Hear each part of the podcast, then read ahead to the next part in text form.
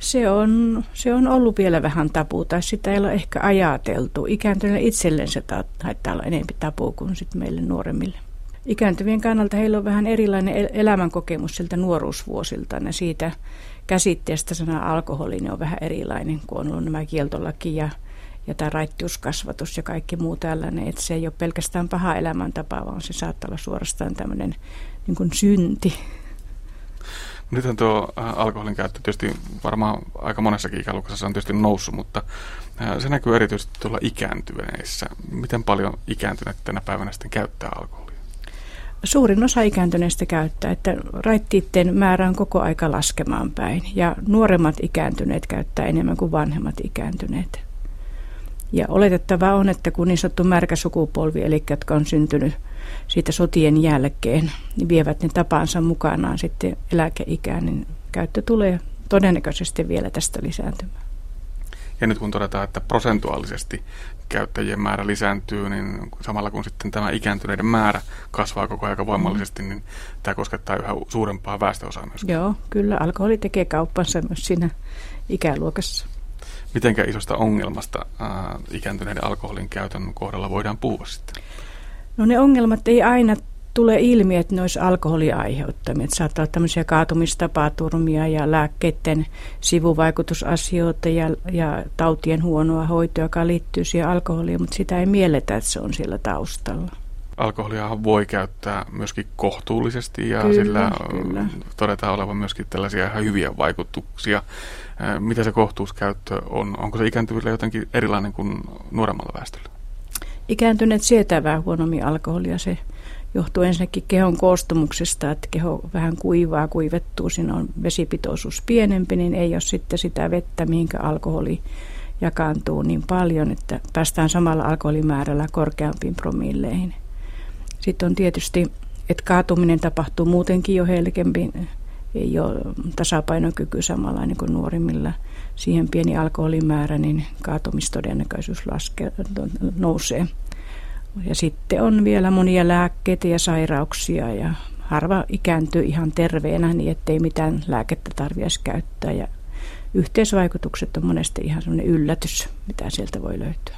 Kohtuullisella säännöllisellä alkoholin käytöllä on todettu hyvä vaikutus näin sydän- ja verisuonisairauksiin ja jopa dementian esiintymiseen ja diabeteksen puhkeamiseen. Että on sillä hyviäkin vaikutuksia, että ei, ei voi sanoa, että kaikki on pahasta. Mutta haittaakin on ja jossakin määrin sitä haittaa voi tulla myöskin ihan sitä kohtuukäytöstä. Kyllä, kyllä. Millaisia haittapuolia sieltä yleisimmin ikääntyville tulee? No haitat just näitä lääkkeiden ja alkoholin yhteisvaikutuksia ihan kohtuuskäytössäkin ja kaikillehan se, että se sairaudet saattaa olla sellaisia, että ei sovellu.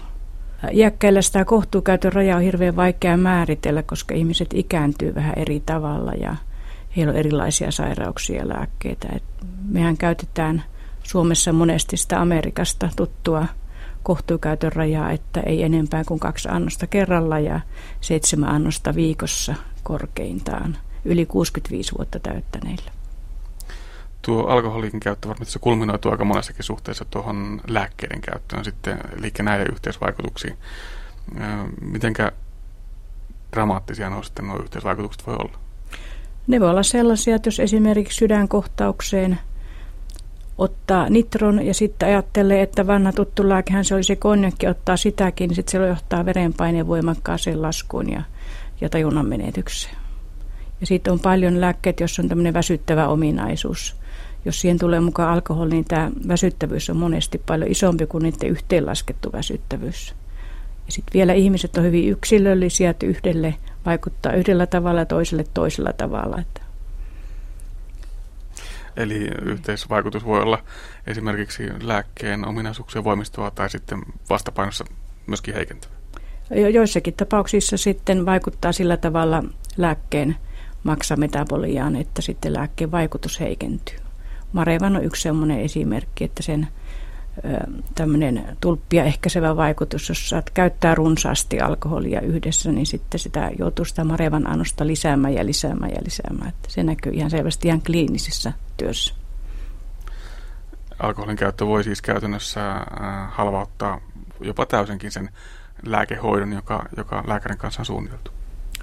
Kyllä, ja sitten tietysti siihen liittyy myös, jos runsaammin alkoholia käyttää, että ei tule käyttäneeksi kästää lääkettä, että lääkkeiden käytön epäsäännöllisyys ja muutenkin sen taudin huono hoitaminen liittyy sitten siihen.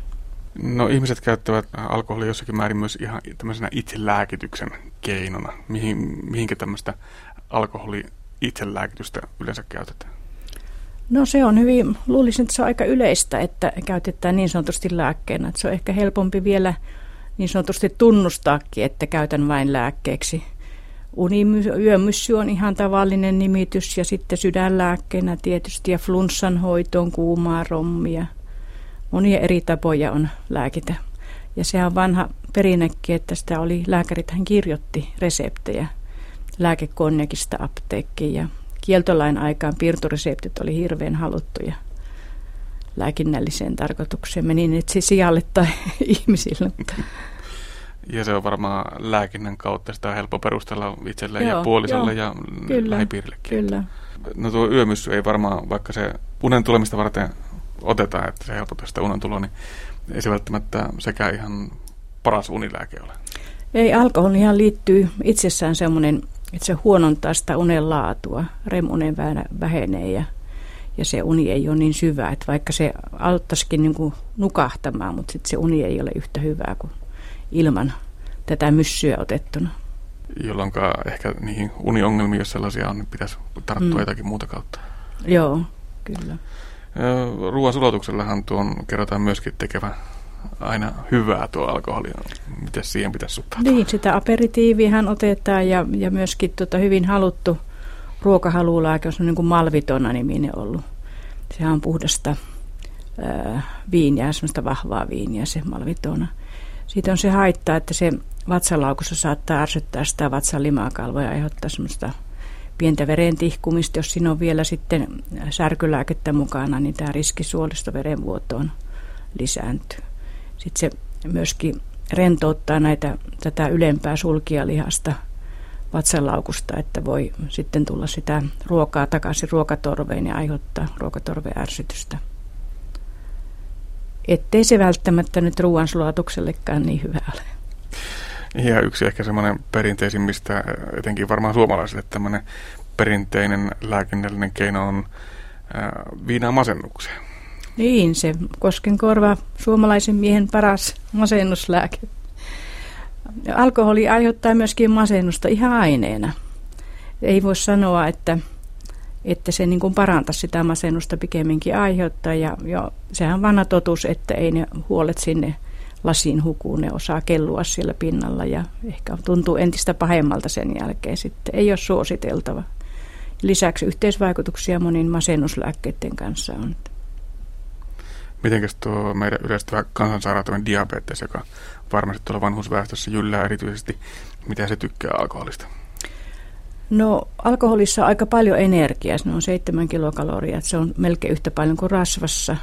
Se tietysti, jos on tai kakkostyypin diabeteksestä taipumusta lihoamiseen, niin se lisää sitä. Suuri riski siinä ehkä on se, että se aiheuttaa tämmöistä matalaa verensokeria monesti ajatellaan, että se tuo, niin kuin lisää sitä verensokeria, mutta se riski on siinä matalassa verensokerissa. Ja se johtuu taas siitä, että kun on alkoholia elimistössä, niin maksa ei varastoi sitä varastosokeria, mitä sen pitäisi tehdä, että mistä sitten otetaan, kun sokeria ei ole elimistössä. Ja, ja tämä voi johtaa ihan tämmöisiin vakaviin matalan verensokerin kohtauksiin, tajottomuuteen ja muut sellaiseen. No sitä alkoholia siis juodaan, sehän on ihan, ihan varma juttu. Mm. Miten siihen pitäisi puuttua, jos huomaa, tai missä vaiheessa siihen pitäisi puuttua, jos huomaa, että esimerkiksi omainen tai potilas käyttää ehkä alkoholia vähän liikakin? No koskahan siihen ei puutu liian aikaiseen. Ja se puuttumisen tapa vähän, että miten se ottaa, niin vaikuttaa siihen, miten sitten tämä, tämä puututtava siinä kokee. Et siinä pitäisi nimenomaan nyt ha, äh, ottaa huomioon, että minkälainen erilainen – kaiko sillä sanalla alkoholi on iäkkäille. Ja se ei, ole, se ei ole sen merkki, että olisi alkoholisti, että käyttää haitallisesti, vaan ne pitäisi yksilöllisesti havainnoida, että käyttää alkoholia, käyttääkö niin, että sitä ole mitään haittaa, vai löytyisikö siitä elämäntavasta joku sellainen, että se ei olisi kovin toivottavaa ja, ja, ja riittääkö se, että sitten vähentää sitä käyttöä tai käyttää vain tietyissä yhteyksissä näin edelleen. Että ei voi sanoa, että kaikille on alkoholi kokonaan kiellettyä. Niin, ja se ongelma ei tosiaan mm. välttämättä ole se ylettömän suuri alkoholimäärä, ei. vaan se, että se vaikuttaa esimerkiksi haitallisesti jonkun lääkkeen kanssa. Joo. Öö, mitenkä usein lääkärillä otetaan näitä asioita puheeksi? Riittävän usein vai vähän liiankin harvoin? No ainahan lääkärit voisi enemmän sitä ottaa puheeksi. Että ei, ei sitä ehkä liian usein. Se on semmoisia luontevia tapoja on oikeastaan aika paljon milloin voi. Silloin kun kysyy yleensä elämäntapoja tai, tai jostakin sairauksista keskustelee, joiden hoitoon alkoholi saattaisi vaikuttaa.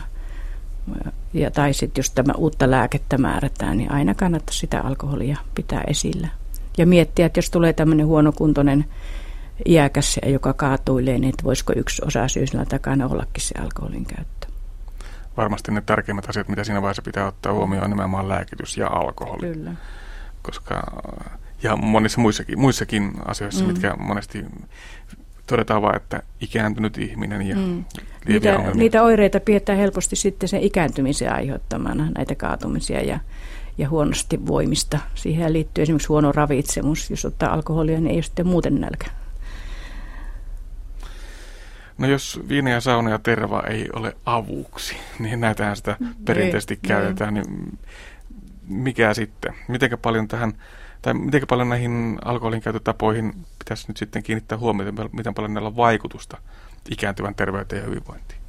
Sillä on paljon vaikutusta ja sitten kun ruvetaan miettimään, että sitä otettaisiin sitä alkoholin käyttöä pois sitä elämästä, niin sitten pitäisi miettiä, mitä siihen tilalle jonkun paikanhan se täyttää se alkoholi. Et useinhan se liittyy tällaiseen leskeytymiseen tai työstä poisjaantiin tai muuta. Niin virikkeitä ja mukavaa elämää iäkkäille ilman viinaa.